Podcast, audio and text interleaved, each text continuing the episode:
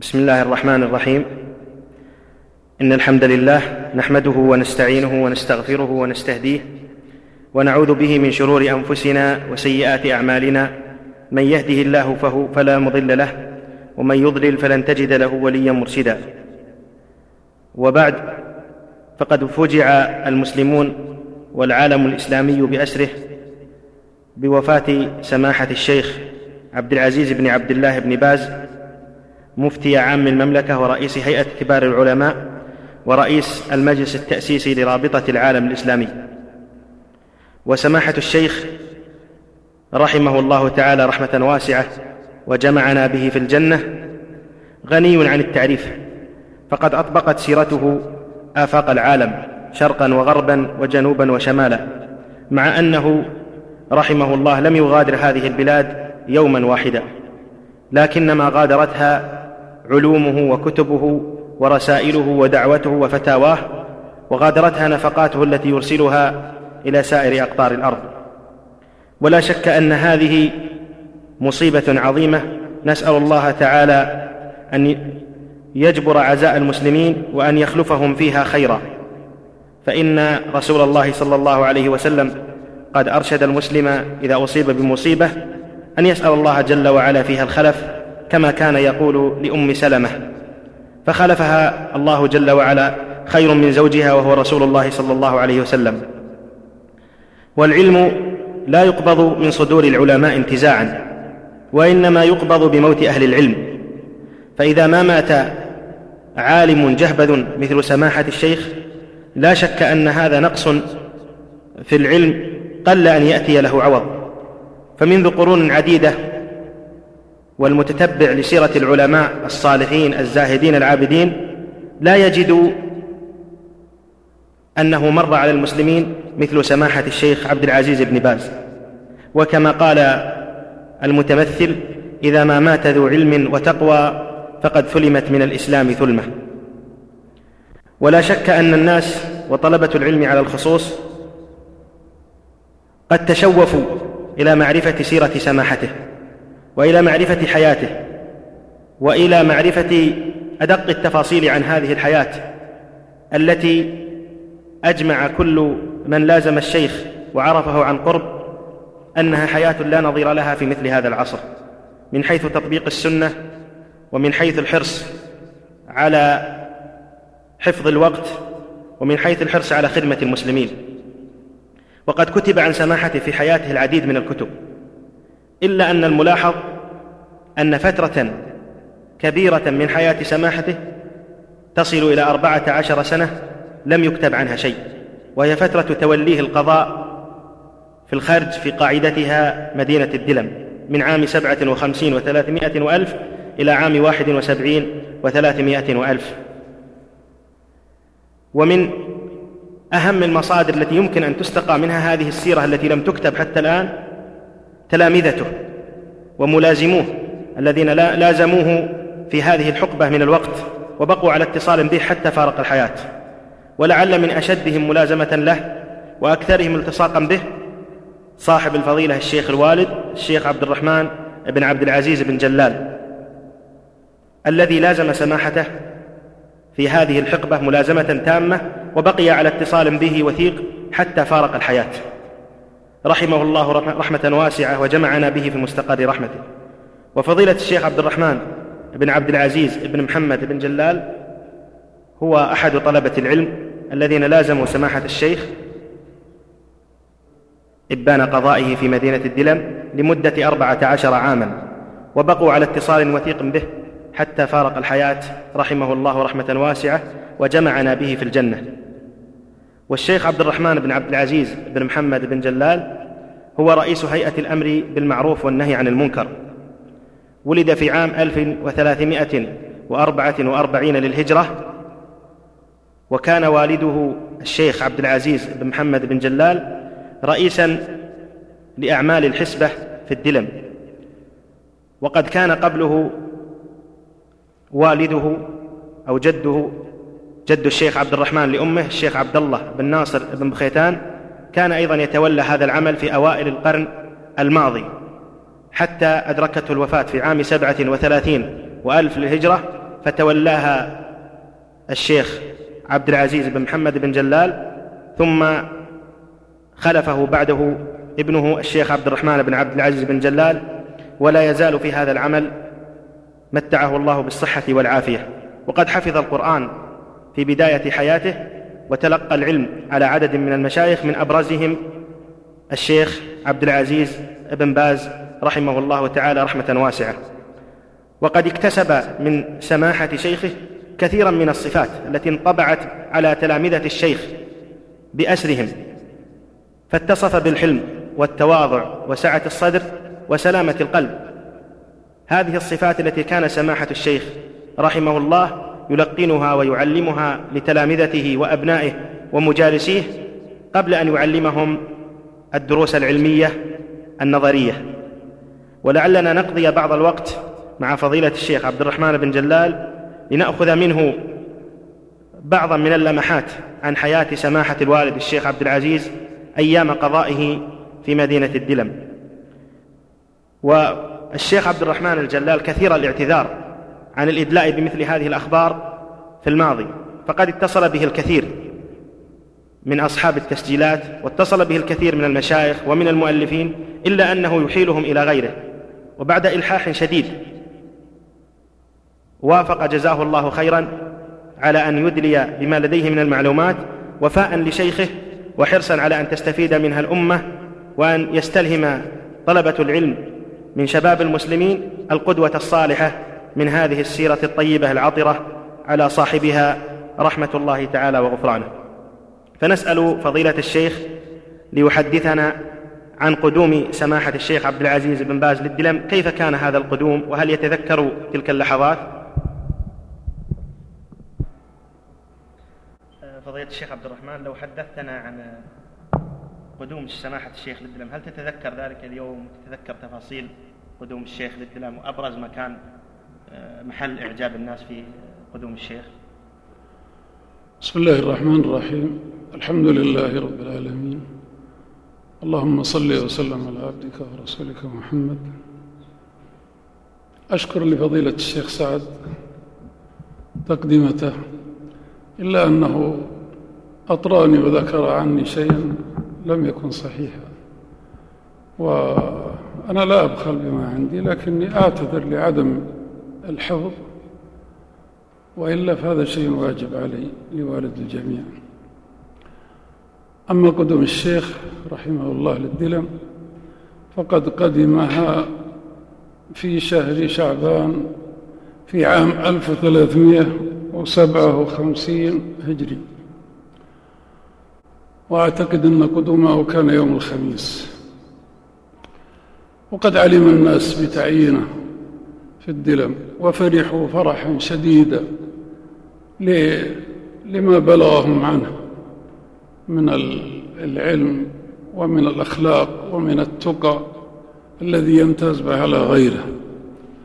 وحينما وصل رحمه الله طلب المسجد فوقفت سيارته عند المسجد الجامع الكبير المجاور لقصر الإمارة فنزل ودخل المسجد هو ومن معه وصلى ما كتب له ثم خرج.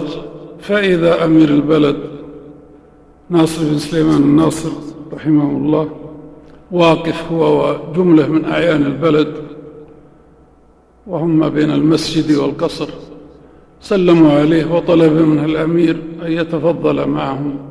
في القصر للقهوة فأجابه الشيخ رحمه الله وإجتمعوا في القصر. أنا ذاك الوقت كما يقول الشيخ رحمه الله عمري أربعة عشر سنة لكني واقف معهم دخلت معهم. فحينما جلس الشيخ استفسر كعادته الحالية حتى وفاته رحمه الله استفسر على الحاضرين فردا فردا وسألهم عن أحوالهم. وعن عيالهم. وبعد ذلك بعد الفراغ من هذا السؤال بدأ سمى الله وحمد الله صلى على رسول الله صلى الله عليه وسلم ثم قال أما بعد فإنني والله ثم والله ثم والله لا أرى بالقضاء ولا أحبه عمل القضاء. وإنما الذي حملني على الموافقة هو أمر الله سبحانه وأمر رسوله بالسمع والطاعة لولاة الأمور. ثم بدأ يتكلم كعادته المعروفة ينصح الناس ويحثهم على طاعة الله وعلى تقوى الله وعلى حتى فرغ من المجلس فقام. هذا قدومه. تتذكر الوقت الذي قدم فيه؟ كان في النهار أو في الصباح أو أعتقد أنه في قبيل العصر. قبيل العصر. نعم. هل كان الشيخ كثيف حال قدوم الدلم؟ نعم كان كثيف وكان عمره إذ ذاك سبعة وعشرون عاما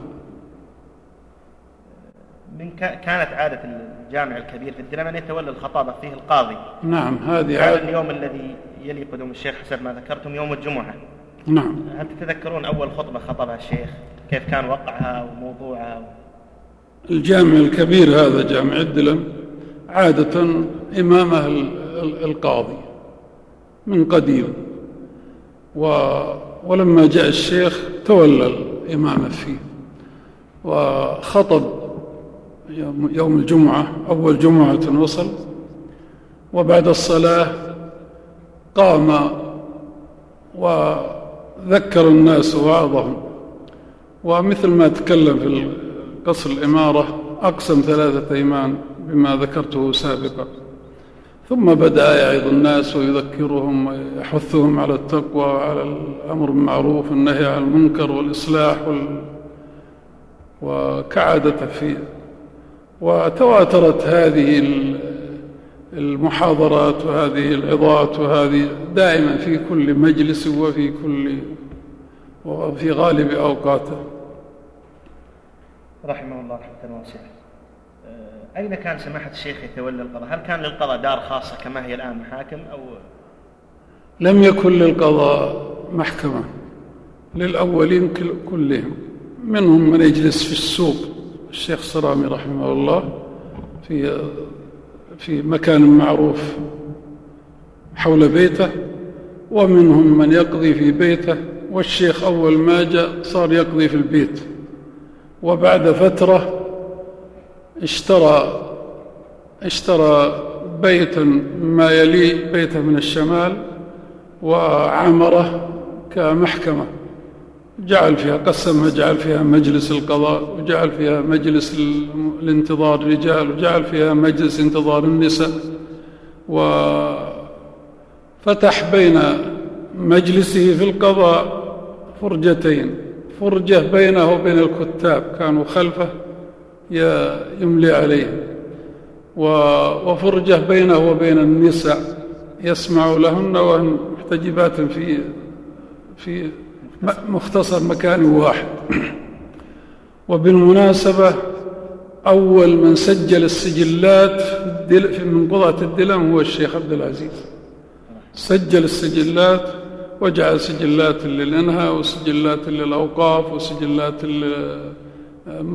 تركات الأموات وها هي موجودة إلى الآن في المحكمة. يأخذون منها ما تحتاجون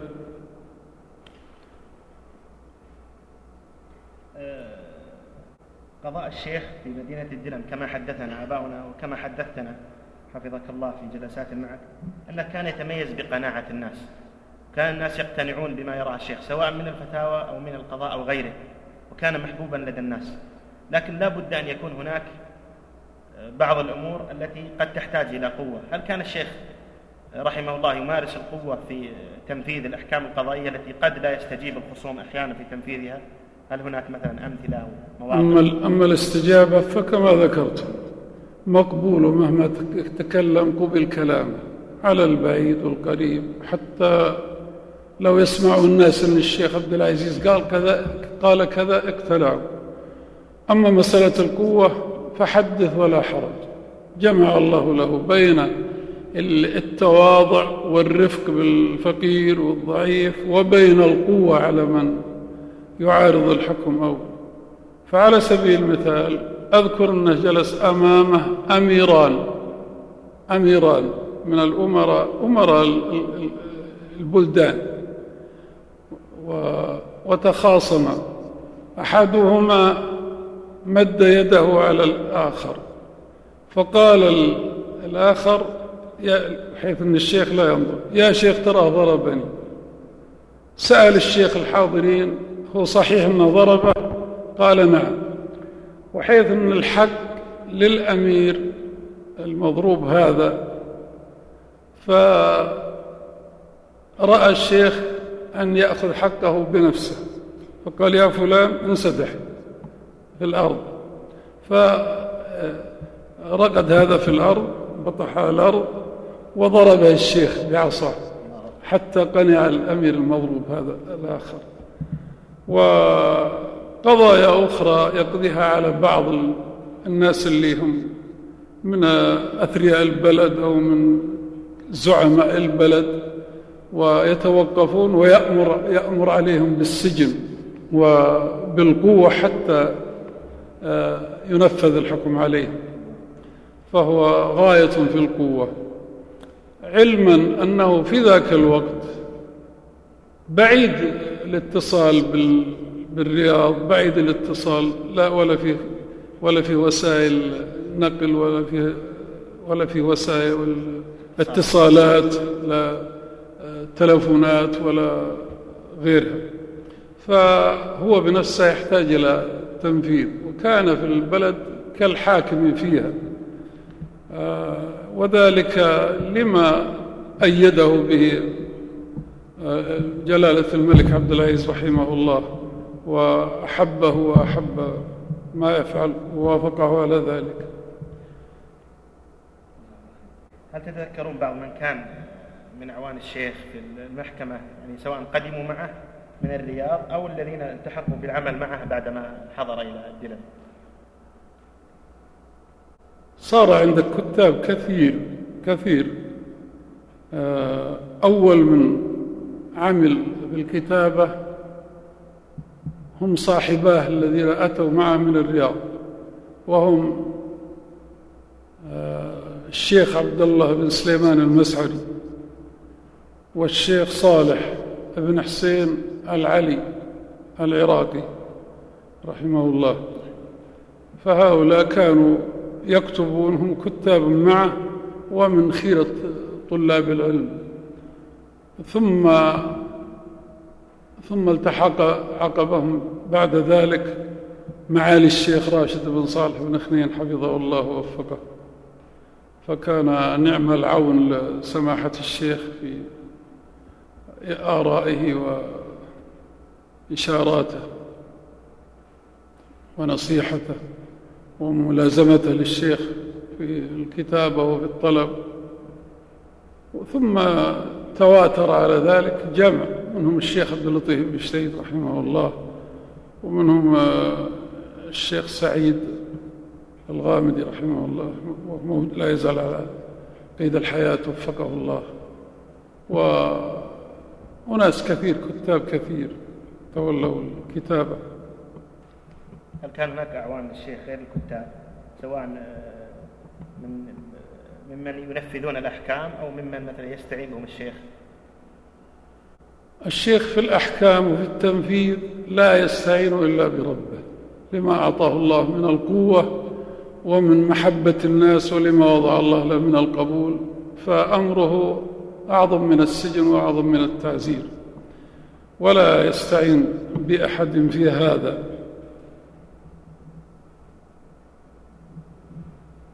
أعيد السؤال. أقول هل كان للشيخ أعوان يستعين بهم في التوصل للحكم أو سواء في التنفيذ بعد الحكم؟ أما التنفيذ بعد الحكم فالغالب على مجالسه في الحكم أن الأمير بجانبه. الغالب أنه بجانبه لا يتركه. الأمير ناصر الأمير ناصر نعم. والأمراء اللي بعده اللي جو بعده ناصر. وكذلك رجال الأمير خدام اللي عند الأمير هم في بيت الشيخ من حين ما يجلس الشيخ القضاء حتى يخرج وغير أوقات القضاء.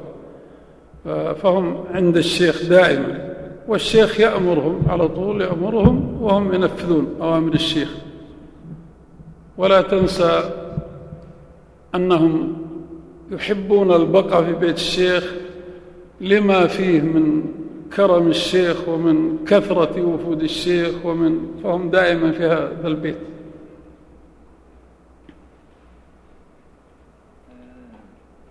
فضيلة الشيخ الشيخ عبد العزيز رحمه الله تعالى لم يكن مقتصرا على تولي عمل القضاء كما علمنا من ممن شاهدوا الشيخ وعاصروا تلك الحقبة وإنما كان يزاول الكثير من الأعمال التي هي في الحقيقة خارج عمل القضاء.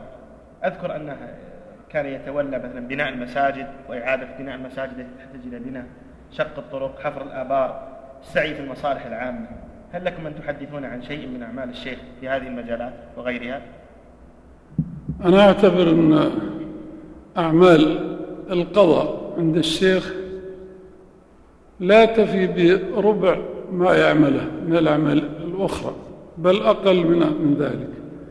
فعلى سبيل المثال حينما قدم الدلم وأقول الخرج لأن أول ما أول ما عين في الخرج في منطقة الخرج كلها حيث قضاء اليمامة عنده وقضاء السلمية عنده وقضاء الهياثم عنده وكذلك أول ما بدأ السيح الذي هو الآن يحمل اسم الخرج كله عند الشيخ في الدلم فأول ما بدأ ما وصل الشيخ الدلم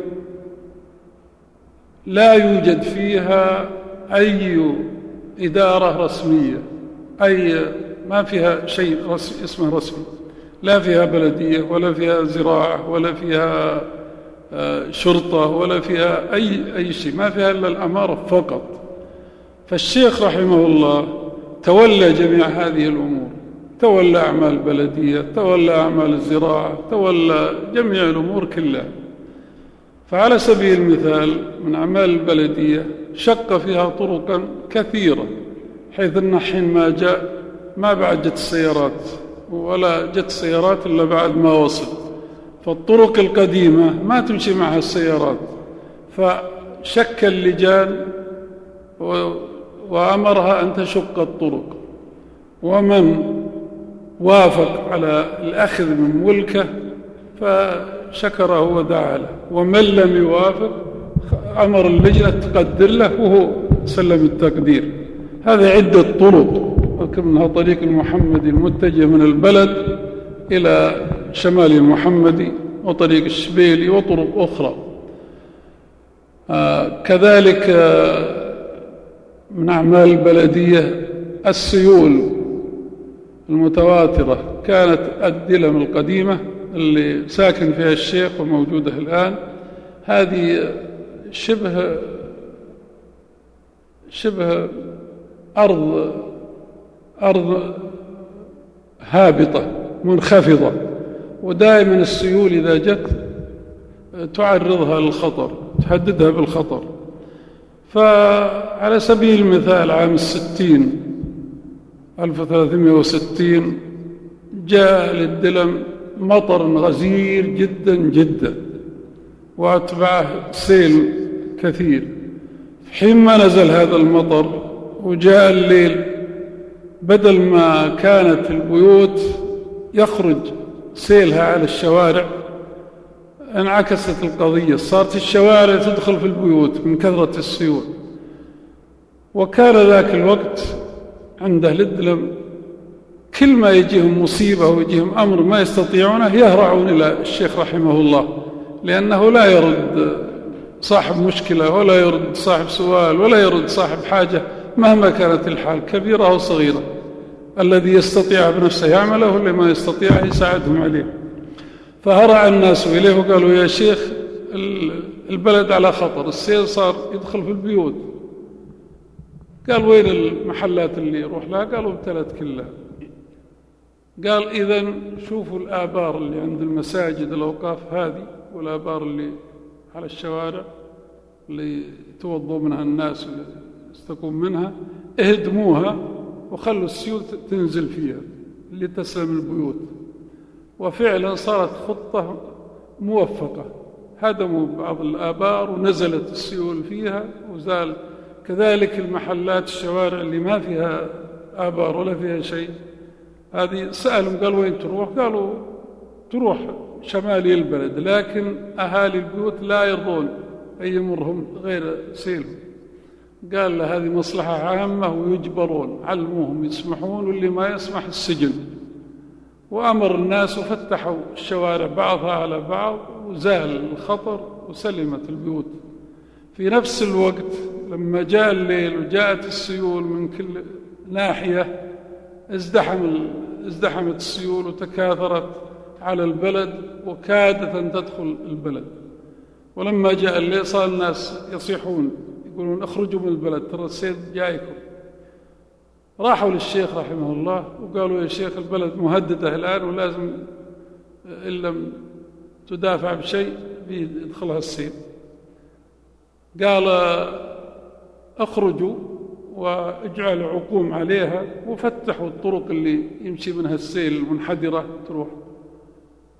خرجوا خرج هو معهم رحمه الله وأمر بآلات القهوة أخرجت أمر بحطب أمر بتمر يخرج الناس ليتقووا وكنت أشاهده واقفا ينادي في الناس يا جماعة اخرجوا المساحي والمحافل. لأن ذاك الوقت ما في شيولات ولا فيه معدات للشيء هذا. ما فيه إلا مسحاه ومحفرة. فخرج الناس لما سمعوا الشيخ وعرفوا أن الشيخ خارج خرجوا كلهم عن بكرة بيهم وصاروا يحامون على البلد. ولا يزالون طول ليلهم حتى فرج الله لهم وخرجت. كل هذا بسبب الشيخ رحمه الله. فأعماله آه، دائما تتضاعف. أما المساجد فكذلك حدث ولا حرج. قبل أن يكمل سنة بدأ بالمسجد الكبير هذا لأنه كان بالطين السناطي الأولى والخشب والجريد. فبدأ به وأمر بهدمه وبدأ يعمر. وكملت عمارته في العام اللي بعده في عام 58 ثم بدأ في عمارة جامع المحمدي وفي عمارة جامع العذار وفي مسجد الحوشة في نفس البلد وفي ثم تتابعت البنايات المساجد منه. صار يبني في الهجر في ماوان عدة مساجد وفي العين عدة مساجد. وفي جميع نواحي الدلم كل من لما رأوا الشيخ ونشاطه كل يجي يقول عندي مسجد خربان أنا ما عندي مسجد مسجدي طايح بيطيح طايح من بعضه ولا يرد سائل أبدا. يخرج له من يشوفه ويقدره ويكتب والحمد لله يسر الله أمره. وبنى عدة مساجد كثيرة جدا جدا. فضيلة الشيخ سمعت من كبار السن بأن الشيخ عبد العزيز بن باز رحمه الله تعالى رحمة واسعة كان كثير العناية بمصالح الناس. حتى لكان يجمع مثلا التجار فيحثهم على ما يصلح مهنتهم ويجمع المزارعين فيحثهم على ما يصلح مهنتهم. حتى ذكر لي أحد كبار السن بأن سماحة الشيخ قد مارس الزراعة من أجل تشجيع الفلاحين ومن أجل أن يرون أنه يقف معهم وأنه يشجعهم. لعل فضيلتكم يحدثون عن شيء من هذا الجانب. هذا هو الواقع. هذا هو الواقع. وحيث أنه لا يوجد زراعة في البلد كما ذكرت سابقا فهو قائم بهذا الدور. دائما يجمع الفلاحين بين وقت وآخر ويحثهم على الشيء هذا وساعدهم على جلب المكاين ودائما بين وقت وآخر يحثهم ويجمعهم ويسألهم ويسأل عنهم وكان وكان همه مصالح المسلمين من ذاك الوقت.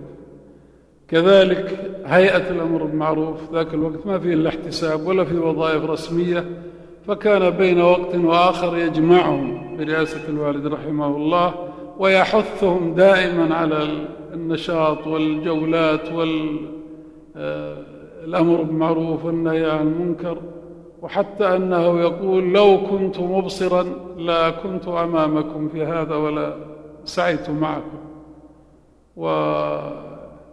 ويعين من يرى في إصلاح للمشي مع معهم وللعمل في الحسبة هذه. وهكذا نشاطه مستمر. وقد تولى كما ذكرتم تولى الزراعة. في المزرعة المسماة عويسة. وكذلك من تشجيعه أن الأخ ناصر بن شامان رحمه الله طلب منه يشتري بجواره قطعة أرض ويشجع بها فاشترى قطعة أرض من الصحنة ذاك الوقت حينما بدأ الناس يسكنون فيها ويزرعون فيها. وكنت أخبر هذه الأرض بجانبها أرض أخرى لجملة من الإخوان وطلبة العلم من الرياض وغيره مشتركين فيها وهي بجانب أرض الشيخ. وفي يوم من الأيام دخل وكيل الشيخ على الشيخ وهو منزعج وفي غاية من من الغضب الشديد. قال يا شيخ إن جيراننا جيران الأرض حددوا أرضهم وأخذوا جزءا من أرضك.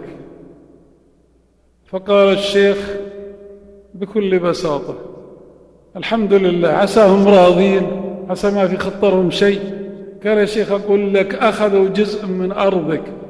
قال دع اللي أخذوا إنه وياهم سوا اللي أخذوه هو لنا كلش إنه وياهم الحال من بعضه.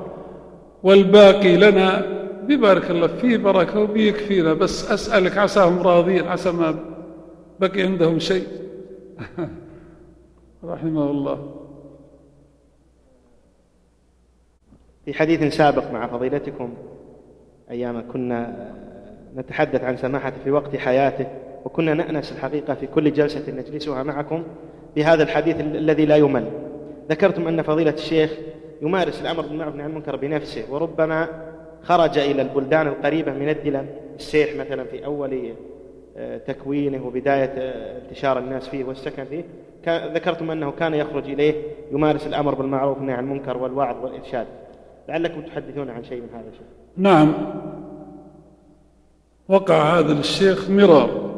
كان يذهب ومعه جملة من طلبة العلم ومن المرشدين ويسكن بعض الوقت في السيح ويعظ الناس ويذكرهم ويأمر الإخوان معه بالأمر بالمعروف بالخروج للسوق وللشوارع الثانية ويأمر بالمعروف وينهون عن المنكر ويراجعون في هذا. وقد وقعت مرار رحمه الله والناس يستأنسون بقدومه عليهم ويحبون ذلك فهو لا يذخر في هذا في هذا الأمر شيئا. فضيلة الشيخ كنتم من أكثر الملاصقين أنت ووالدك رحمه الله من أكثر الملاصقين للشيخ والالتزام به أيام كان قاضيا في الدلم. ويذكر بعض كبار السن بأن الشيخ في خروجه لمدينة للسيح في ذلك الوقت كان يمارس القضاء في يوم من الأيام لليمامة والسلمية في ذلك المكان لأنه كان قريبا منهم. بينما يذكر بعض طلبة العلم أنه كان يخرج للوعظ والإرشاد فقط. آه، ما هو تحرير القول في هذا؟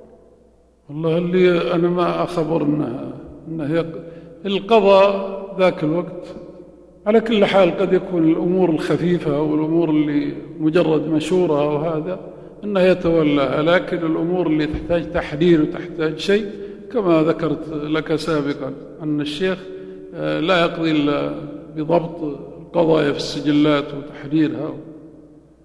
و فأنا لا أذكر أنه جلس القضاء هناك وإنما يأتون أراهم يأتون من اليمامة ومن آه، ضواحي الخرج كلها سماحة الشيخ عبد العزيز منذ نشأته وصغر سنه نشأ نشأة صالحة.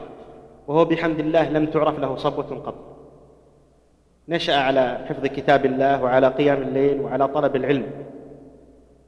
ولم يتغير عن هذا ويتزهزه عن قيد أنملة منذ أن كان شابا صغيرا حتى فارق الحياة وقد بلغ التسعين من عمره رحمه الله رحمة واسعة.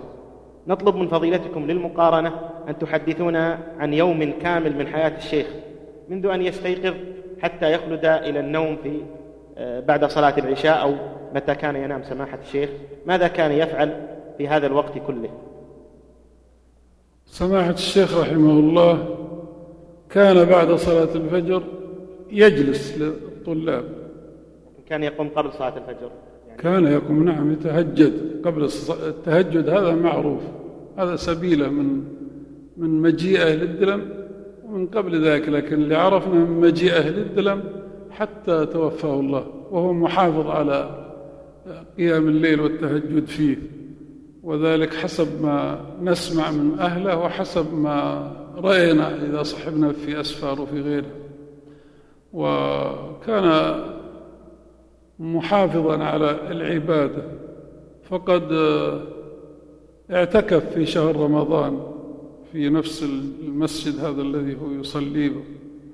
وقد شاهدته في شهر رمضان في شهر رمضان وهو يقوم بإمامة المسلمين في صلاة التراويح وفي صلاة القيام في العشر الأواخر. فكان الناس يأتون من جميع آه، أطراف البلد ويصلون معه. وكنت أذكر أنه يتلو كتاب الله تلاوة عجيبة جدا بدليل أن المصلين وراءه تسمع لهم أزيز وبكى من حسن التلاوة وحسن الصوت في شبابه وكذلك إذا سجدوا تسمع لهم خنين وبكى يسمعه البعيد. ويشهد لذلك ما علمته. من أن شخصا يدعى عبد الرحمن بن راشد بن سيف كان من حي العذار جنوب الدلم وكان يحافظ على الصلاة مع الشيخ. فليلة من ليالي العشر نام بعد الصلاتين بعد الصلاة في أول الليل والصلاة في آخره وحينما نام رأى رؤيا رأى أنه أتاه شخصان فأقعداه فقال فقال له أحدهما ما الذي أتى بك هنا؟ فقال جئت لأصلي مع الشيخ عبد العزيز بن باز. فقال له وكيف يقرأ وكيف يصلي؟ قال يقرأ.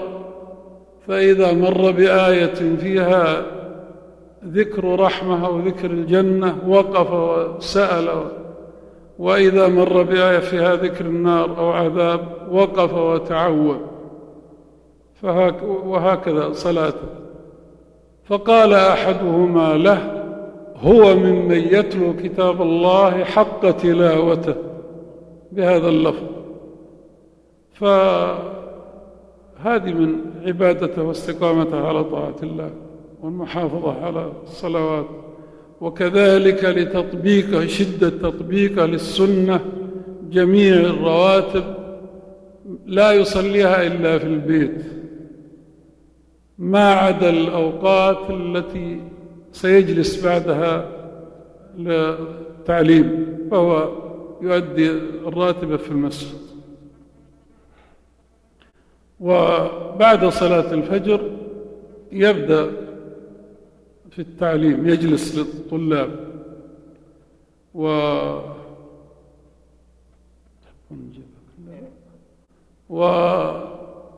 ويبدأ بالمبتدئين الصغار في المتون القصيرة مثل الأجرومية ومثل ثلاثة الأصول شيخ الإسلام محمد بن عبد الوهاب ومثل كتاب التوحيد للشيخ محمد رحمه الله. ومثل الأربعين النووية وأمثال ذلك. وأذكر من عجيب حفظه رحمه الله أنه إذا أراد إذا تكلم على الموضوع في الأجرومية أراد أن يمثل للطلبة وكانت الحلقة منعقدة فيها ما بين يمكن ثلاثين طالب وأربعين طالب. كان يبدأهم باليمين من, من هذا؟ فلان ابن فلان. فيقول أعرب. فيعطيه مثال من كتاب الله أو من حديث من رسول الله صلى الله عليه وسلم أو بيتا من الشعر. فإذا أعطاه قال تأمل. ما الذي في جنبك؟ من في جنبك؟ فلان ابو فلان. اعرف أعطاه. تأمل. حتى ينهي الحلقة كلها بالأسئلة. ثم يرجع إلى الأول. وش مثالك؟ مثالي كذا وكذا اعرف. و وهذه يطبقها في الرحبية في درس الفرائض بعد المغرب. فهو في الفروض المقدرة في كتاب الله. النصف والثلثان والربع والثلث. فإذا تكلم على الباب ووضح ما فيه. أراد أن يمثل. بدأ بمن على يمينه. من أنت؟ من هذا فلان. اقسم. هلك هالك عن كذا وكذا على حسب الموضوع اللي هو عنده. تأمل. من في جنبك؟ اقسم. هلك هالك عن كذا وكذا. حتى ينهيهم كله. فإذا أنهاهم رجع على الأول. ومن الغريب أن بعض الطلاب ينسى المثال اللي أعطاه الشيخ. والشيخ يصحح له. إذا قال عندي كذا قال لا اللي عندك كذا وكذا. الحافظية العجيبة التي و وبعد ما ينتهون الدفعة الأولى تجد الدفعة الثانية بعده. بعد صلاة الفجر. بعد صلاة الفجر. فيقرؤون في المطولات في مختصر زاد المقنع. غيبا هذا كله غيب. والذي ذكرته أولا كل كلها عنده غيب حفظ. فإذا قرأ هؤلاء في نفس المختصر هذا وفي ألفية ابن مالك المتن حفظا وفي متون أخرى. والحديث بلوغ المرام. يقرأون فيه. وثم يتكلم ويقرأون الشرح عليه وهو يعلق عليه بعد كلامه العام. ويستمر هذا المجلس حتى ساعة متأخرة حتى ارتفاع الشمس. حتى ضحى. نعم. وبعض الأوقات أو بعض الأيام إذا بقي عند الشيء من الوقت آه، قرأوا في المطولات في البخاري وفي مسلم وفي الترمذي وفي تفسير ابن جرير. وإذا ضاق بهم الوقت خرجوا خرجوا وخرجوا طلب منهم صحبته. وخرجوا معه إلى البيت. وهذا كل يوم لتناول القهوة والقدوع. تمر. كان ذلك الوقت التمر قليل جدا ويفضل. فمشوا معه تقهووا وأكملوا ما بقي من من الدرس ذاك الوقت. بعد ذلك يقوم ويدخل البيت ياخذ بعض الراحة ثم يرجع للمحكمة. للقضاء. للقضاء. وفي القضاء حتى قبيل الظهر. ثم يتوضأ ويذهب إلى المسجد لصلاة الظهر. يؤدي الراتبه في البيت ثم يذهب إلى المسجد. بعد صلاة الظهر في الأيام الأولى أو المدة الأولى كان يجلس بعد الظهر وبعد كثرة الأعمال وازدياد الأعمال عليه ترك الجلوس بعد الظهر. يجلس في المسجد. أي في المسجد. يخرج إلى البيت ويأخذ الراحة ويجلس مع من أراد من أراد به حاجة. وبعد صلاة العصر فيه درس حتى نصف العصر تقريبا. وبعد ما ينتهي الدرس يخرج وفي المدة الأولى قبل ازدحام الأوقات قبل ازدحام الأعمال عليه كان يخرج إلى بعض البساتين المجاورة للبلد ويجلس فيها. وغالبا ما تحضر له جميع ما ورد في هذا اليوم من المجلات أو جرائد و يقرؤون عليه لحرصه على مصالح المسلمين وعلى أخبار المسلمين الداخلية والخارجية وحتى قبيل. حتى قبيل المغرب ثم يتوضأ ويرجع إلى المسجد بعد صلاة المغرب مباشرة كان الوقت ما بين صلاة المغرب إلى العشاء مقسوم نصفين لل... للرحبية للفرائض فالنصف الأول للفروض المقدرة اللي سبق أن ذكرتها. والنصف الثاني هذا الأول للمبتدئين. والنصف الثاني لمن سبق لهم دراسة على سماحة الشيخ محمد بن إبراهيم رحمه الله والذين سبق لهم دراسة فهم يقرؤون في المناسخات من باب الجد والإخوة وما بعده حتى أذان العشاء. وبعدما يسمع الأذان وكان بالمناسبة حريصا على إجابة المؤذن فحينما يسمع الأذان والقارئ يقرأ يشير له بيده يعني اسكت اسكت حتى يجيب المؤذن. بعد أذان العشاء قد خصص لي سماحة قدس, قدس الله روحه. هذا الوقت في كتاب تفسير ابن كثير رحمه الله. كنت تقرأ عليه؟ كنت أقرأ عليه. وأقرأ عليه حتى يجتمع الجماعة. وذلك ليسمع الجماعة.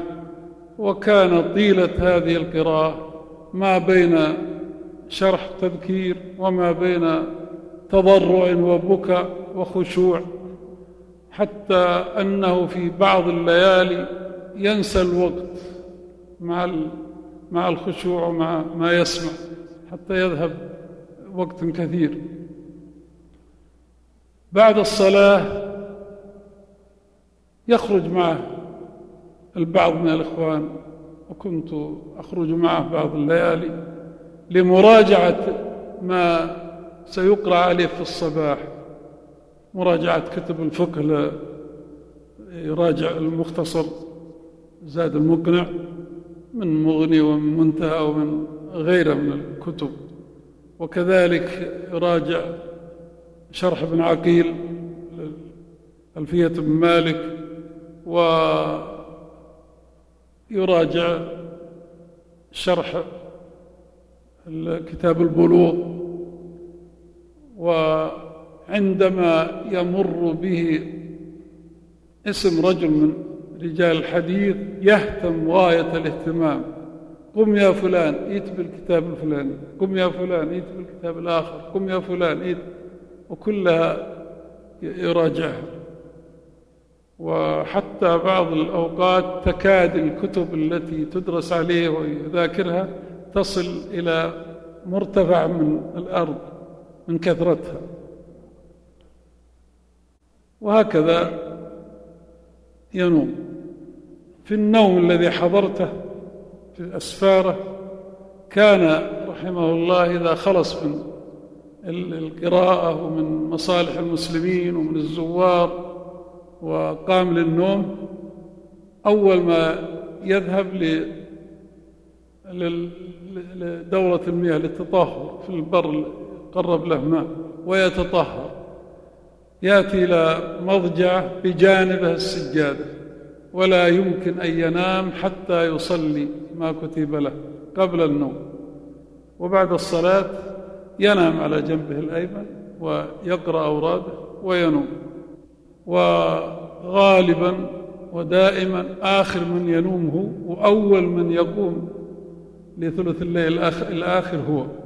هذه منهجه اليوم اللي كنت أخبره. رحمه الله. خلف على المسلمين فقه أه لا بد أن سماحة الشيخ وهو كان من المشهورين. مع أنه كان في بداية شبابه لا بد أن كان يقدم عليه بعض الوفود سواء من داخل المملكة أو خارجها. هل تتذكر فضيلة الشيخ بعض أبرز من كانوا يقدمون على الشيخ في مدينة الدلم؟ كان يقدم عليه للزيارة والاستئناس والمحبة. آه ناس كما ذكرتم وليس الأمر مرة أو مرتين أو ثلاث بل يترددون وعلى رأسهم الأمراء. الأمير عبد الله بن عبد الرحمن بن فيصل آل سعود رحمه الله كثير التردد عليه. أخ الملك عبد العزيز. أخو الملك عبد العزيز. والأمير بندر بن عبد العزيز كثير التردد عليه. والأمير سلمان بن محمد آل سعود كثير التردد عليه والأمير سعود بن عبد العزيز الكبير كان يتردد عليه وغيرهم من الأمراء. وكذلك المشايخ أذكر الشيخ عبد الرزاق عفيفي رحمه الله وفد عليه ووفد معه. و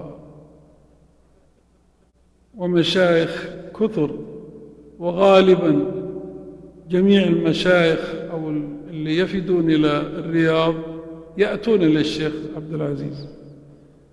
ثم ذاك الوقت ليس لا يوجد زفلت ولا يوجد طرق معبدة والذي يأتي غالبا يتأخر عند الشيخ.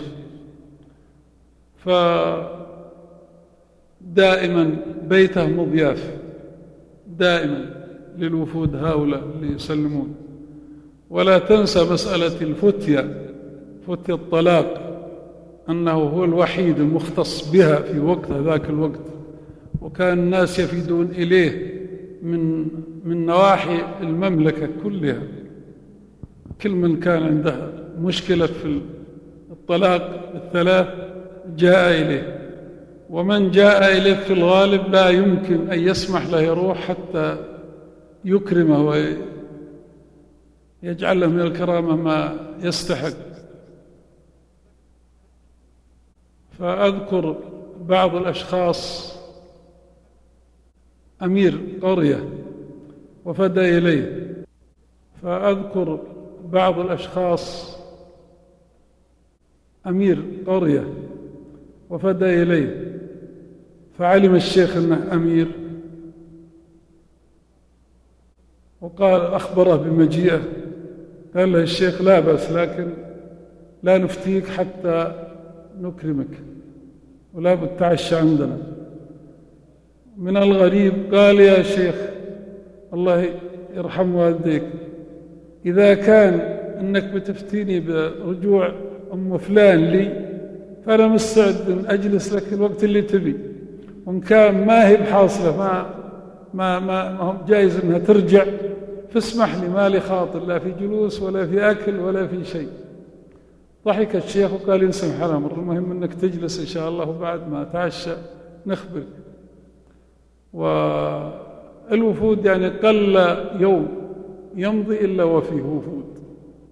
ويهتم الشيخ بإكرامه حتى أنه إذا لم يعلم يعرف الوافد هذا يسأل عنه. الخبراء من أهل البلد يقول فلان هذا وش عمله وش طريقته وش لأنزل كل شخص منزلته لإكرامه. وهكذا. هل سافرت مع سماحة الشيخ؟ ما ذكرت هل سافرت مع سماحة الشيخ؟ رافقت الشيخ في أسفار نعم رافقته في سفر للحج من الدلم إلى مكة المكرمة. كان السفر على سيارات أو كان السفر من الدلم إلى الرياض على جمال. وكنا في هذا الطريق بين الدلم والرياض. الشيخ يزاول يطلب من الحاضرين معه الرياضة السباق. يقول استبقوا. ويسأل كل مكان يمر عليه يسأل عن هذا المكان وش اسمه وش بعده عن البلد وش بعده عن الرياض. ولم نصل الرياض حتى حفظ جميع المحلات اللي هو مر عليها في هذا الطريق. وبعد وصول الرياض أمرت أمر الملك رحمه الله بسيارة له فركبنا معه في السيارة وحتى وصلنا مكة ولكن الطريق شاق قبل أن يكون قبل أن يعبد. وأذكر أننا تعطلنا في في النفود ومر علينا الأمير منصور بن عبد العزيز رحمه الله وحينما شاف الشيخ آه، جزاه الله خير تشجع و وأكرم الشيخ و وقام بالإسعاف وبكل ما يستطيع رحمه الله. وصلنا مكة وحينما وصلنا أذكر أن أن المسعى الموجود الآن كله دكاكين وبه الكلاب وبه شرب الدخان وبه لا يستريح الساعي فيه. وبين المسعى وبين الحرم شارع فيه مكتبات وفيه دورة مياه يقولون لها بيت أبو لهب. وفيه بيت كبير آه، سكنه الشيخ رحمه الله في هذا البيت وكان يزوره وفود من الحجاج. على سبيل المثال أذكر أنه زار الداعية أو رئيس الدعاة في مصر حسن البنا رحمه الله وجماعته ويزوره غالب جميع الحجاج رؤساهم يزورونه. رحمه الله أسفار أخرى غير الحج رافقت الشيخ فيها. رافقته في نزهات يخرج بنا لها أو على الأصح نحن طلابه نعزمه فيها وقت الربيع. وقد خرجنا مرتين. مرة في روضة غربي الدلم اسمها روضة سويس. عزمناه أول يوم فلما خرج قال في اليوم الثاني أنا أقوم بال بالعزيمة. فطلب الأمير سلمان بن محمد رحمه الله وكان يوجد في الدلم ذاك الوقت في قصره وطلب جملة من أعيان الدلم للخروج. فخرجوا.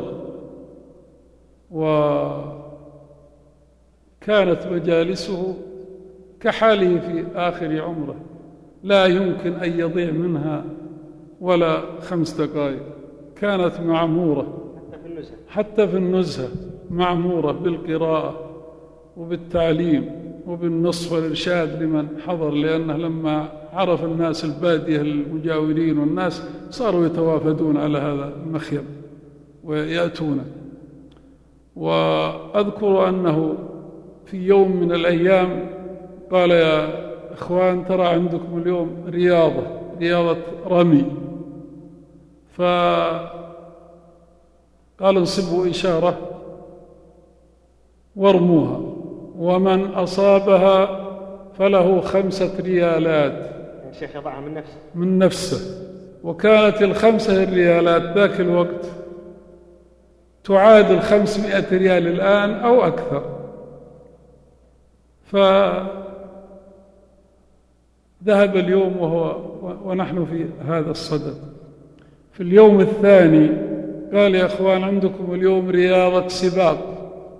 فكل إنسان يختار له قرين ويتسابق معه. وراح اليوم في هذا السباق. وهكذا بقية الأيام. كان هناك دروس فيه دروس نعم فيه دروس وفيه تلاوة قرآن وفيه كنت تخرجون على السيارات أو تخرجون على أرجلكم خارج البلد؟ المرة الأولى هذه قال وش تخرجون عليه قلنا ما عندنا ما في البلد كلها سيارة. الدلم كلها ما فيها شيء. فطلب سيارة من الحكومة وفقها الله وجاء سيارة كبيرة للشيخ. فركب وركبنا معه وشالت الحاجات والعفش وبقيت معنا كل يوم آه، يدخلون عليها البلد ويقضون الحوائج ويخرجون بها حتى انتهينا من النزهة هذه كان يبيت نعم يبيت هناك. المرة الأخرى خرجتم على أرجلكم؟ المرة الأخرى خرجنا على أرجلنا. ليس معنا إلا حمار واحد. كان عليه البسط الفرش وآلة القهوة. كانت نزهة آخر آخر, مس آخر نهار فقط. إلى مكان قرب يبعد على البلد تقريبا خمسة عشر كيلو أو ثلاثة عشر كيلو. على الأرض. على الأرض. خرجنا ولما وصلنا المكان اللي نريد البقاء فيه جلسنا وبعد ما انتهينا من القهوة وبعد ما صلينا المغرب جلسنا مع الشيخ على تل من الرمل. زين. وصار الشيخ صالح بن حسين العلي رحمه الله يقرأ عليه و ويفرح بالقراءة ويعجب بها. والشيخ منصت لهذه التلاوة القراءة. وفوجئنا بعد صلاة المغرب بسحاب عظيم خرج علينا.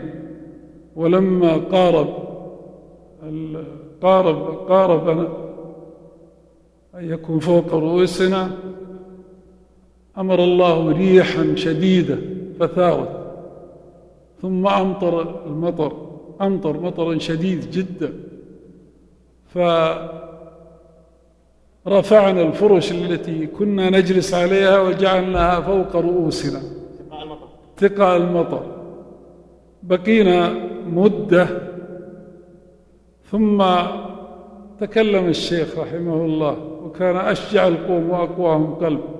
قال إلى ماذا؟ إلى إلى متى؟ وأنتم تحت هذه البسط تبقوا إلى متى؟ امشوا. حملنا البسط على الحمار ومشينا أنا والشيخ. و ونحن في ظلمة شديدة لا نبصر إلا حين يبرق البرق. والبرق شديد والرعد أشد. كنا في خروجنا مررنا على مزرعة. أصحابها يدعون المطاوعة. وكانوا علموا لما مررنا عليهم علموا بالشيخ وأنه خارج. فوقع عليهم الرعب ما حصل من الهواء الشديد. فصاروا يأخذون الجريد اليابس ويضرمون فيه النار ويرفعونها فوق. للدلال لنراها وناتيه للدلالة على الطريق. ووصلناهم بعد الكلفة. وحينما وصلناهم أمر طلبوا من الشيخ الجلوس عندهم. فجلسنا وإذا ما فيه في المزرعة كلها إلا غرفتين صغيرتين إحداها فيها تبن والثانية فاضية. دخلنا في هذه الحجرتين دخل الشيخ رحمه الله وإذا هو لم يعبأ بتعب ولا يعبأ بملل ولا شيء. حما دخلنا واستوينا جالسين التفت إلي وقال بعبد الله آيات من كتاب الله واجعلها من حزبك. عرفت أنه يطلب قراءة طويلة. فابتدأت في أول سورة الأعراف. وصرت أقرأ وهو يتكلم حينا ويبكي حينا ويخشع. حتى بلغت أول حتى بلغت قصة نوح عليه السلام. فقال بركة. و ولم يظهر عليه أثر ملل ولم ولا سآمة ولا وإنما قلبه خاشع ولسانه بذكر الله تسبيحا وتحميدا وتهليلا وشكر كعادته بقيت حتى الصباح. بقينا حتى الصباح ثم دخل. فضيلة الشيخ طلاب سماحة الشيخ في ذلك الوقت لا شك أن تخرج منهم وفود كبيرة. بعضهم تبوأوا أكبر المناصب. هل تذكرون سماحتكم بعض أعيان طلبته؟ سواء الموجودين على قيد الحياة أو ممن توفوا إلى رحمة الله جل وعلا من أبرزهم. طلبة الشيخ رحمه الله كثير ومنهم من داخل المملكة ومنهم من خارجها. فعلى سبيل المثال عند طلاب فلسطينيون وعنده طلاب مصريون. وعنده طلاب سودانيون وعنده طلاب يمنيون. و ومن المملكة من زهران ومن عسير من من غامد ومن القصيم ومن اليمامة ومن الرياض ومن حريملة ومن نواحي المملكة. هؤلاء كل ما يسمعون بالشيخ يأتون فيستقبلهم استقبال استقبال الأب الحنون على أولاده ويكرمهم ويواسيهم. العزاب منهم يستأجر لهم كان منهم عزاب سكنهم في حجرات في المسجد. وكان ولما امتلأت حجرات المسجد استأجر لهم بيوت يكون الأربعة والخمسة في بيت. ومنهم أصحاب عوائل كل واحد يستأجر له بيت. وطلب من جلالة الملك عبد العزيز رحمه الله معونة عليه لهم فأمر بمعونة صارت تأتيه. ويوزع عليهم شهريا ما يتيسر. مرتبات لكنها قليلة إلا أنها تنفعهم بذاك الوقت.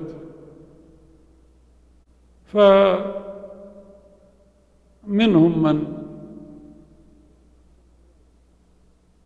أكمل دراسته في الكلية بعدما فتحت ومنهم من تعين منهم القضاة رؤساء المحاكم وهم كثير في طليعتهم معالي الشيخ أخونا ومحبنا راشد بن صالح بن خنين وفقه الله وجزاه الله خيرا وحفظه وعافاه. ومنهم الشيخ صالح بن عبد العزيز بن هليل الذي تبوى أمكنة كثيرة في القضاء محكمة الرياض الكبرى ورئاسة محكمة حوضة بني تميم والوادي وغير ذلك الأفلاج. و ومنهم الكثير منهم الآن في محكمة التمييز رئيس فضيلة الشيخ سليمان وأحمد العمري وغيرهم. الشيخ عبد اللطيف إشتيد رحمه الله والشيخ عبد الله بن قعود عافاه الله وحفظه وغيرهم كثير كثير لا يحصون. لا أحصيهم الآن.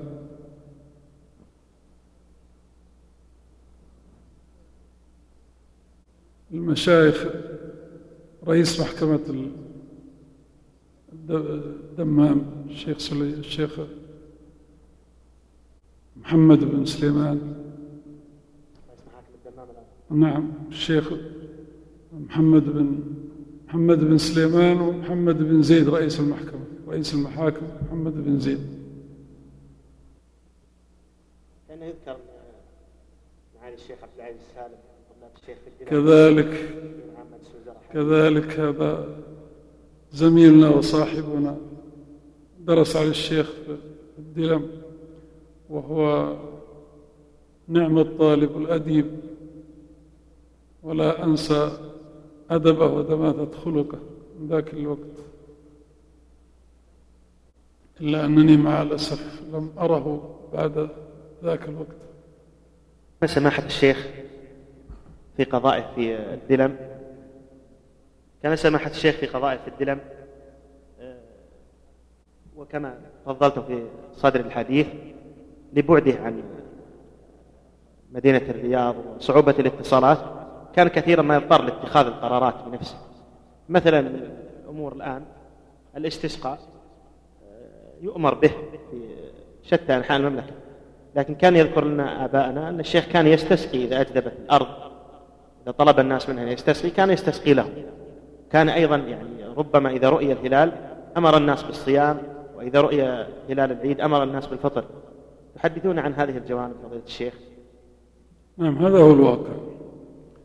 أما الاستسقاء فمرر استسقى. عندما تجدب البلاد يأمر. الجماعة البلدان اللي هو مسؤول عنها تقيم صلاة الاستسقاء. وفي بعض السنوات استسقى وأنزل الله الغيث استجاب الله له وأنزل الغيث وحصل غيث عظيم سيول كثيرة جدا وارتوت البلاد وحينما شربت البلاد لعلمه بحرص الملك عبد العزيز رحمه الله على منفعة المسلمين وعلى أرسل مرسول كبشير يبشره بالواقع بالغيث الذي أنزله الله. ولما قرأ الكتاب سأل الشخص اللي ذهب به ذاك الوقت لعدم وجود تلفونات ولا وسائل اتصالات فأخبره أن الشيخ استغاث أن استغاث وأن فقال الملك رحمه الله الله يجزى الشيخ خير. يا ليت أخبرنا قبل نستغيث معه وهكذا دائما تحصل.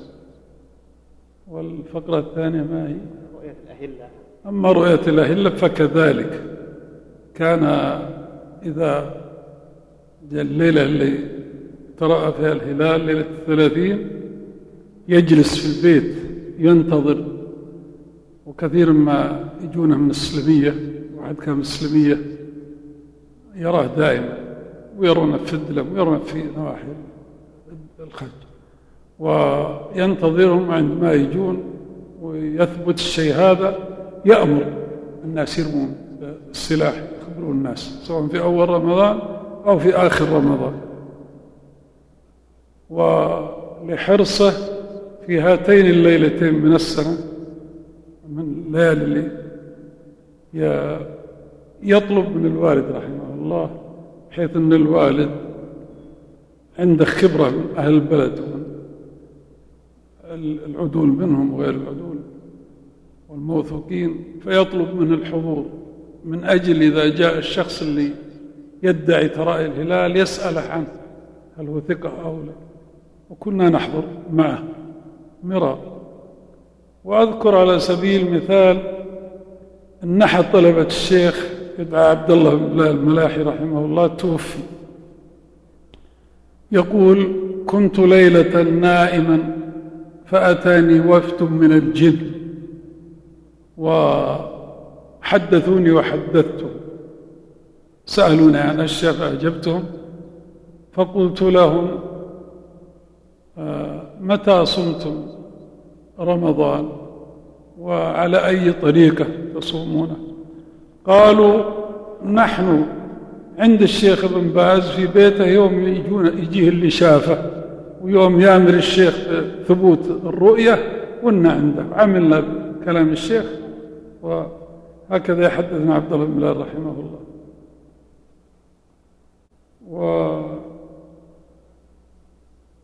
وقريبا من هذا مسألة انتفاع الجن من الشيخ عبد العزيز حدثني أحد الإخوان الثقات حفظت من حفظة كتاب الله وحفظت جملة من أحاديث رسول الله صلى الله عليه وسلم. يقول كنت أرقى على مريض فكلمني فكلمني جان من هذا المريض فقلت له هل أنت مسلم؟ فقال كيف تسألني عن الإسلام؟ أنا من فضل الله مسلم وطالب علم.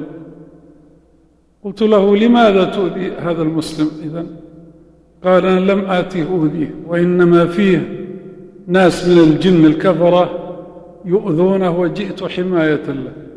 أما أنا فطالب علم. فقلت له وأين تطلب العلم؟ قال اطلب على الشيخ عبد الرحمن. من عبد الرحمن؟ قال واحد منا. يدرسنا. في أي مكان؟ قال في شعيب الخبي شعيب معروف من شبان لي عندنا. في أي مكان؟ قالوا في قال في الجامع فيه جامع للجن ما ترونه يقولوا حتى أني اختبرته قلت فيما مش تقرأه فيه؟ كان نقرأ في كذا وكذا وفي الرحبية. فقلت تحفظ الرحبية؟ قال نعم. يقول وبدأ يقرأ علي منه فقال نحن محافظون على مجالس الشيخ عبد الرحمن إلا مجالس الشيخ ابن باز. فإنا نذهب جميعا إليها ونحضرها كل مجلس نحضره ونستفيد من الشيخ. قلت سبحان الله تروح ولا في الرياض؟ قال كيف تعجل؟ يجي زملاء لنا من باكستان من الهند ويجي زملاء لنا من العراق ويجي زملاء من كل مكان يحضرون حلقات الشيخ بن باز كله. يدرسونه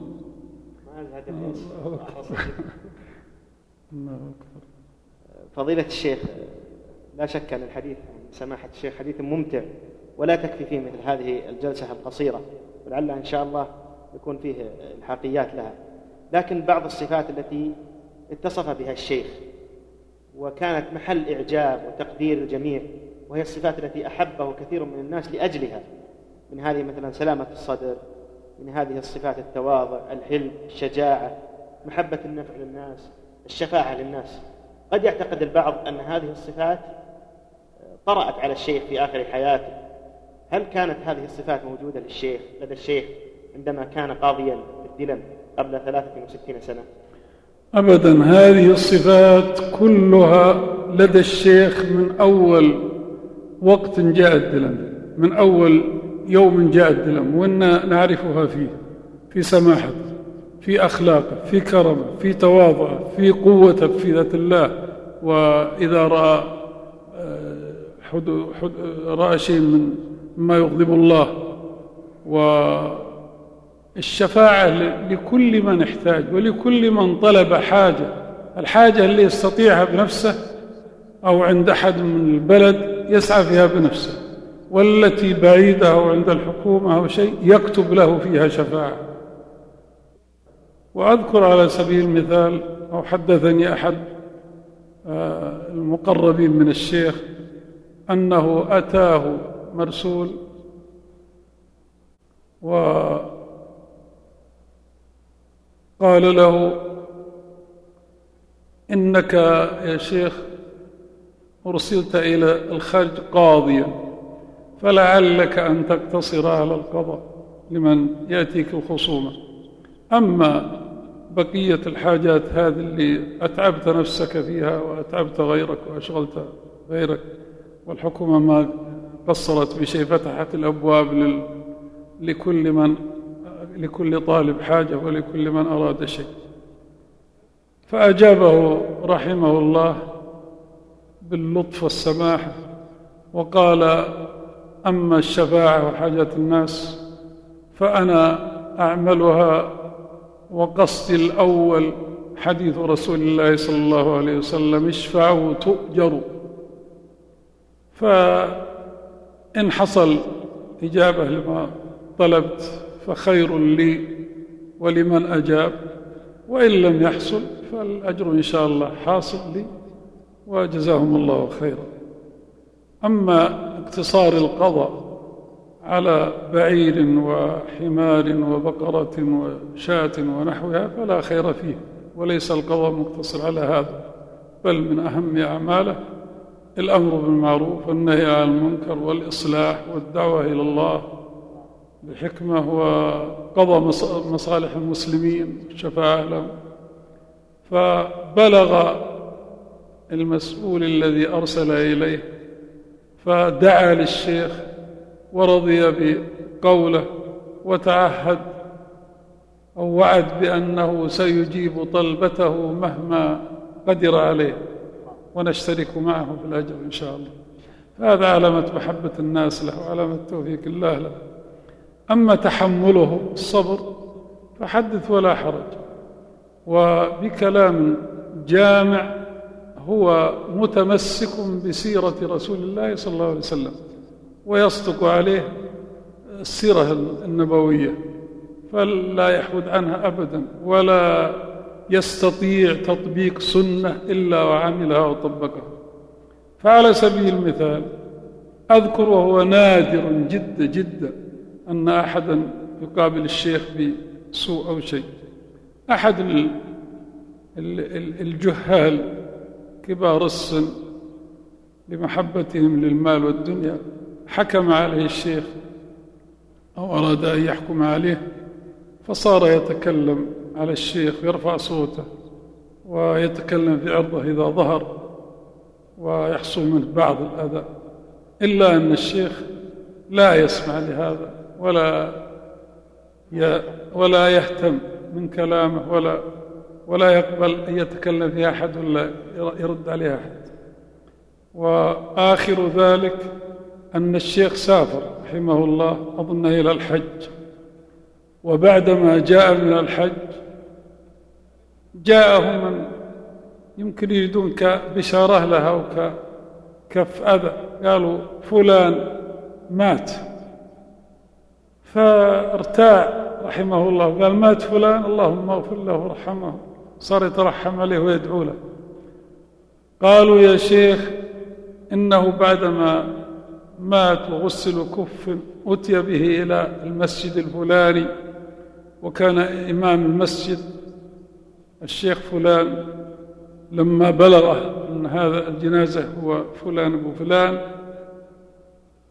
رجع وقال لهم صلوا عليه أنا لا أصلي على شخص يدعو على الشيخ بن باز هذا العلماء فذهب وتركه لما سمع الشيخ رحمه الله هذه القصة لم تعجب وكره الشيء هذا وقال الله يهدي فلان ما له حق ولا ينبغي له العمل هذا. دلوني على قبر الرجل. وكان في مكان بعيد من البلد فذهبوا بالشيخ على قدميه حتى أدخلوه المقبرة ووقفوا على قبر هذا الرجل. وصلى عليه ودعا له وترحم عليه. هذه ما أخبر من القصص والقصص كثيرة وغريبة وعجيبة. الله أكبر. تذكرون سماحة الشيخ مواقف الشجاعة الأمر بالمعروف والنهي عن المنكر؟ كل مواقفه شجاع فيها ولا يلين فيها ولا يتسامح فيها.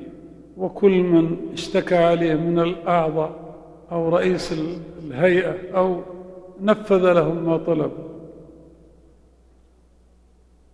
ولم يتأخر عن الأمر أبدا. بل بل الدلم نفسه حينما رأوا الشيخ وشافوا أعمال الشيخ وشافوا قوة الشيخ كل واحد منهم سلك طريقه ولا حتى أعمال الهيئة خفت.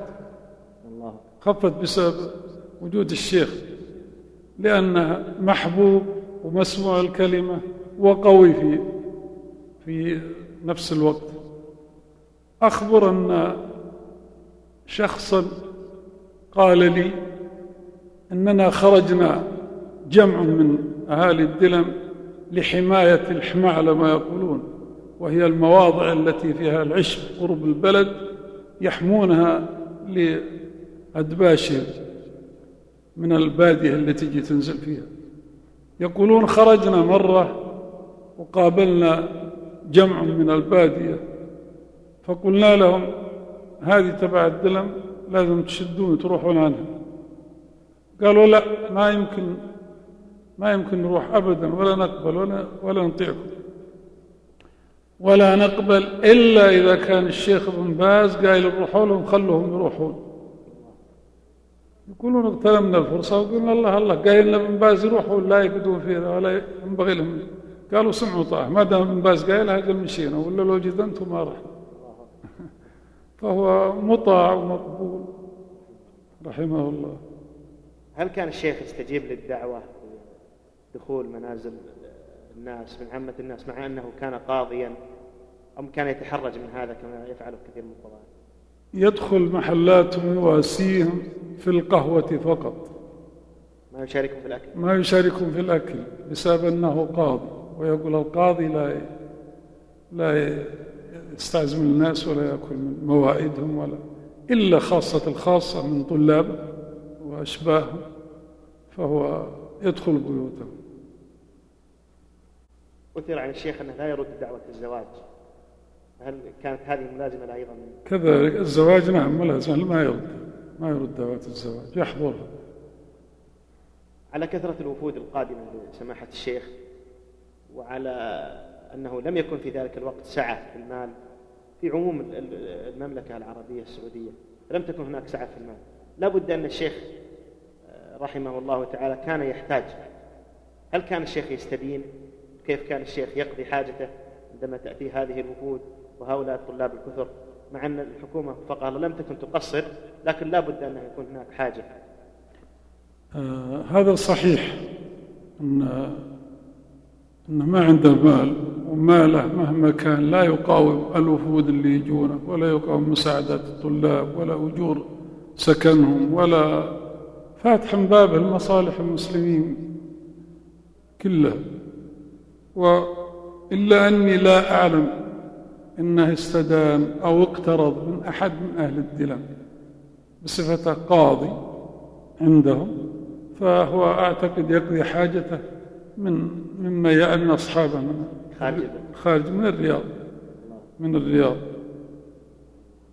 وعلى سبيل المثال في اهتمامه بأمور المسلمين و وأنه يشكل عليه الشيء الذي يتعبهم. جاءنا في عام أعتقد أربعة وستين ألف ثلاثمائة هجري. دبأ. والدبأ هذا هو صغار الجراد. آه كثير جدا جدا. وصار يمشي على الزروع ويشيلها. معه ما يبقيش. اهتم الشيخ اهتماما عظيما. وقال ما هي الوسائل اللي ذاك الوقت ما فيه مكافحة ولا شيء ولا في بلدية ولا زراعة ولا شيء. قالوا ما في مكافحة إلا يحفر له الخنادق ويدفن فيها ويضرب بالجريد ومقاومة عامة. قال إذا أعلنوا في الناس. خروج. وأمر بشراء عدة قلال من التمر. ذاك الوقت الناس في مصربة قلة من التمر. وشري تمر كثير وأخرج خرجوا به إلى مكان الدبة هذا وخرج الشيخ بنفسه أنا معه. وهو كفيف وهو كفيف. حتى أنه يقول أعطوني العصا اللي تخبطون بها اللي تخبطون بها ووروني. وكنا نقول يلا ترى قدامك ويأخذ العصا ويخبط فيه ويحث الناس على حفروا الخنادق وصاروا يدفنون فيه وصار صار يكافح معهم حتى انتهى رحمه الله. فضيلة الشيخ. كان يحرص على زيارة المرضى كان يحرص على الخروج مع الجنائز إلى المقبرة كان من المعروف في تاريخ أول مدرسة نظامية افتتحت في الدلم نعم. أن قام بافتتاحها سماحة الشيخ. وهذه المدرسة لها قصة تذكر. هل نعم. تفضلون للحديث عنها؟ المدرسة أنا من من عين فيها سابقا حين فتح مدرسا المدرسة هذه حينما حج الشيخ رحمه الله في عام سبعة وستين التقى بالملك سعود ذاك الوقت هو أمير ولي العهد.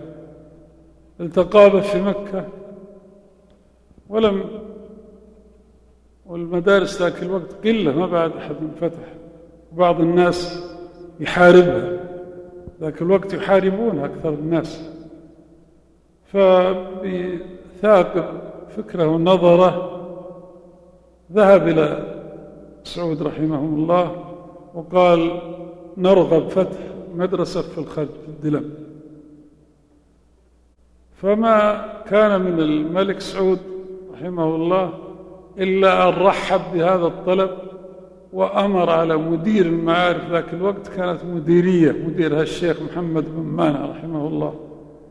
قال تعال يا شيخ محمد شوف الشيخ ابن باز افتح له مدرسة وإياك أن تتعرض لشيء من أنظمتها أو تعين من فيها إنما هو يطلب منك أن تنفذ هو اللي يختار يجعل فيها المدير يجعل فيها المدرسين ويريد ما يشاء يعمل فيها ما يشاء. وفعلا كان الشيخ رحمه الله طلب من الملك عبد العزيز بناية رباط جمع من حجرات في قصر الحكومة في الدلم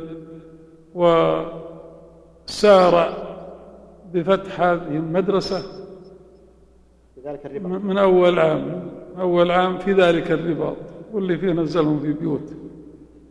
فجعل مديرها محمود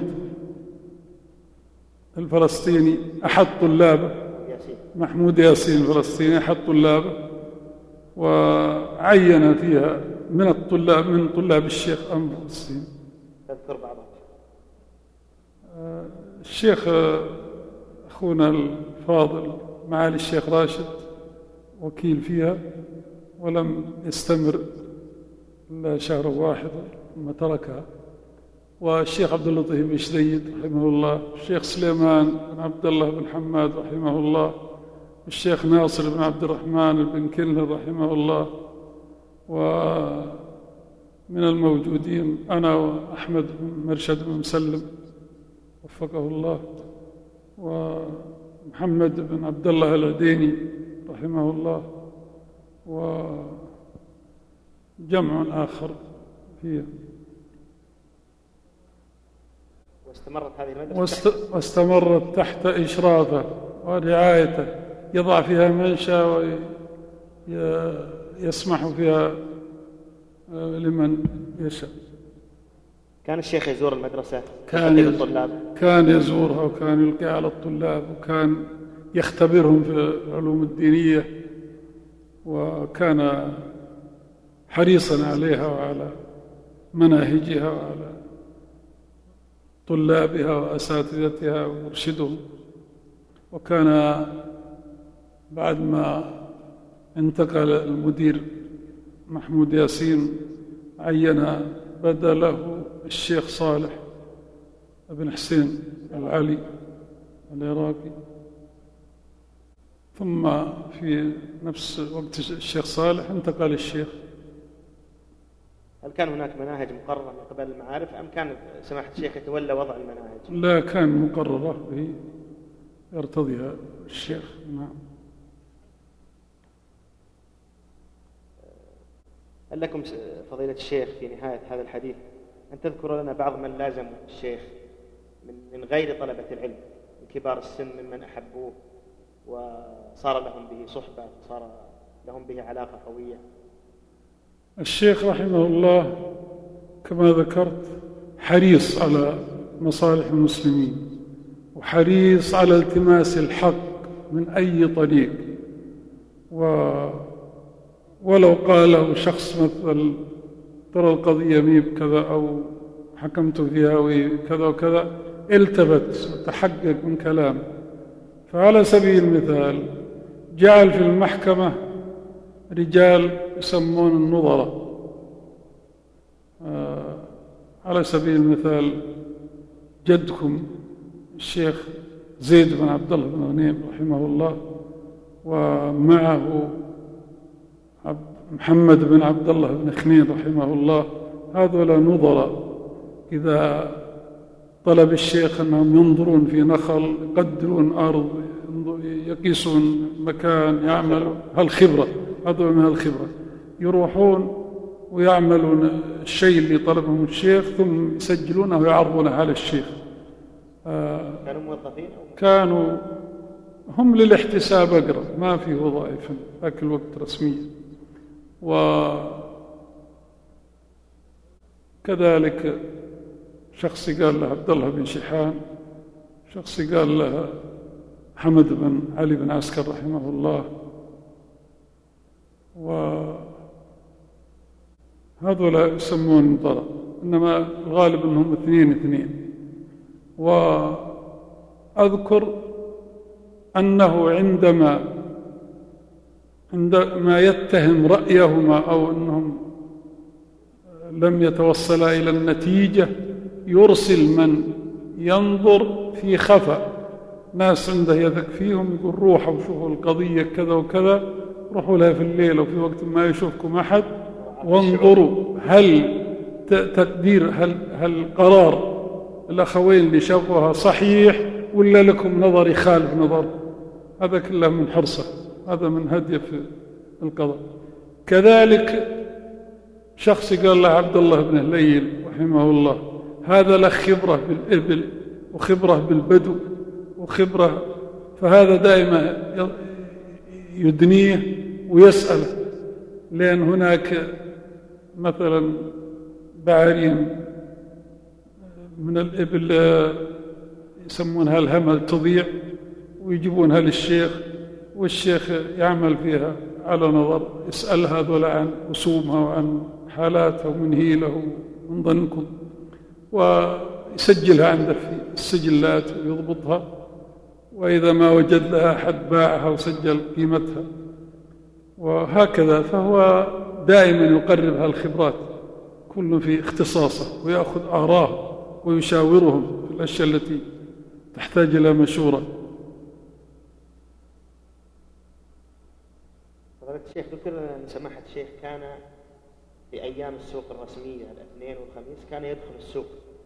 ماذا كان يفعل سماحة الشيخ في السوق؟ نعم هذا في أول الأمر قبل ازدحام الأعمال عليه. آه، منصوب له كرسي من الطين ويوم الخميس ويوم الاثنين هو مجتمع الناس البادية والحاضرة. من الدلم ومن القرى المجاورة لها كلها. يجتمع فيه جمع كثير. ففي هذين اليومين اجتماع الناس حتى أنه يجتمع فيه نساء ورجال النساء على حدة والرجال على حدة. فنصب له كرسي أو بني له على صح كرسي من الطين بين الرجال وبين النساء. فكان يجلس في ضحى هذين اليومين عند اجتماع الناس ويلقي عليهم محاضرة. كل, كل يوم خميس ويوم اثنين. مدة طويلة. في نهاية هذا اللقاء لا يسعنا إلا أن نتوجه إلى الله العلي القدير بأن يرحم سماحة الشيخ وأن يتجاوز عنه وأن يغفر له وأن يجمعنا به في دار كرامته. كما نتوجه لفضيلة الشيخ عبد الرحمن بن عبد العزيز بن جلال بالدعاء الخالص من الله سبحانه وتعالى على تفضله بهذه الإجابة على هذه المعلومات القيمة التي ستكون مصدرا هاما من مصادر ترجمة حياة الشيخ وسيرته ليستفيد منها طلبة العلم والأجيال اللاحقة. وصلى الله وسلم على محمد وآله وصحبه أجمعين. اللهم صل على محمد. وأنا أقول جزاك الله خير يا أبا عبد الله. والحقيقة أنني محرج وحيث كبر سني وضعفت الحافظية عندي فأرجو منكم أو ممن يسمع هذا اللقاء أن يعذرني بما فيه. بارك الله فيكم.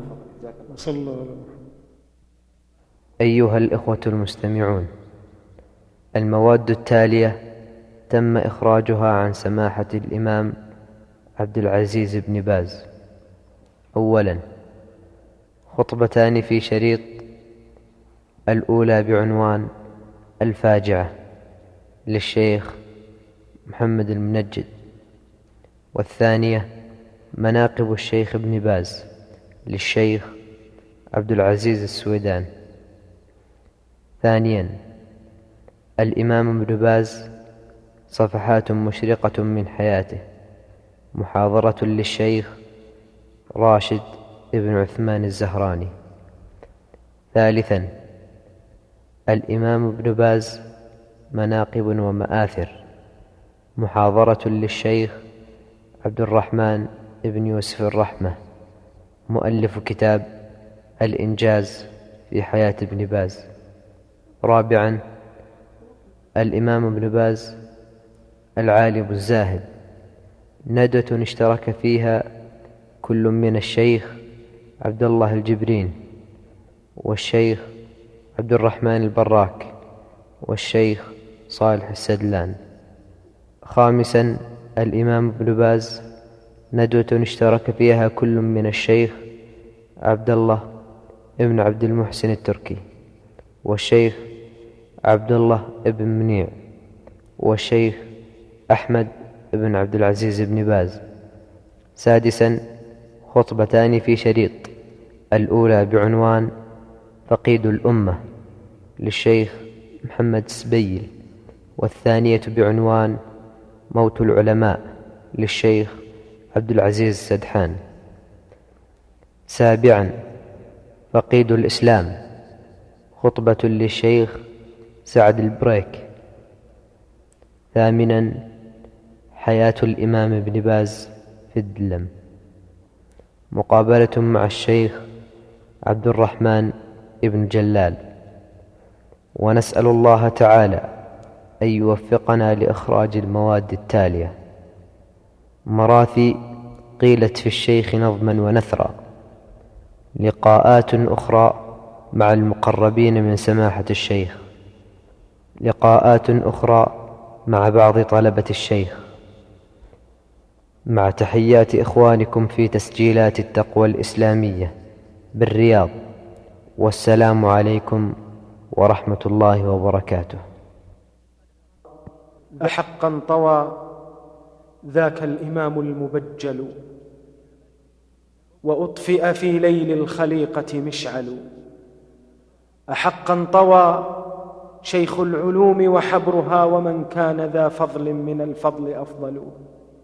أحقا طوى نور الزمان وفرده وغاب عن السفر المهاجر منهل.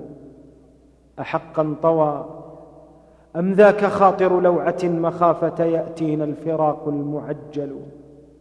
أحقا طوى يا لوعة ما أمرها.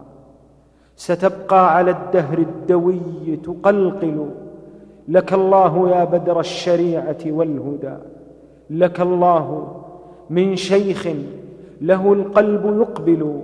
لك الله من طهر زكى بمحامد يترجمها علم. وقول وأفعل. ثمانون عاما. ثمانون عاما يا إمام تتابعت وأنت على علم الشريعة مقبل. ثمانون عاما. قد طويت معلما تنير سبيل العلم للناس تبذل. ثمانون عاما. في ذرى العلم قمة تنيف كطود شاهق. ليس يجهل ورثت علوم الشرع عن كل صادق فورثتها جمعا من الخلق حملوا. أعزي بك الأرض أعزي بك الأرض التي منك أقفرت. فباتت يبابا وجهها متحول. أعزي بك الأفلاك أخمد ضوءها أعزي بك القلب الذي بات يجفل. أعزي أعزي بك العلم الشريف وأهله. أعزي بك الإفتاء والناس تسأل. أعزي بك الحلقات أطفئ بدرها فغادرها الطلاب والدمع مسبل. أعزي بك الفقراء غاب معينهم. أعزي بك العلماء صموا وأذهلوا أعزي بك الدرس العظيم بمسجد من الحزن يشتاق اللقاء ويأمل. أعزي أعزي بك الفتح الذي كنت دائبا. على شرحه تجلو العلوم وتصقل. أعزي بك الآثار عري رسمها. أعزي بك الأخلاق تعلو وتسهل أعزي بك المعروف غاب دليله.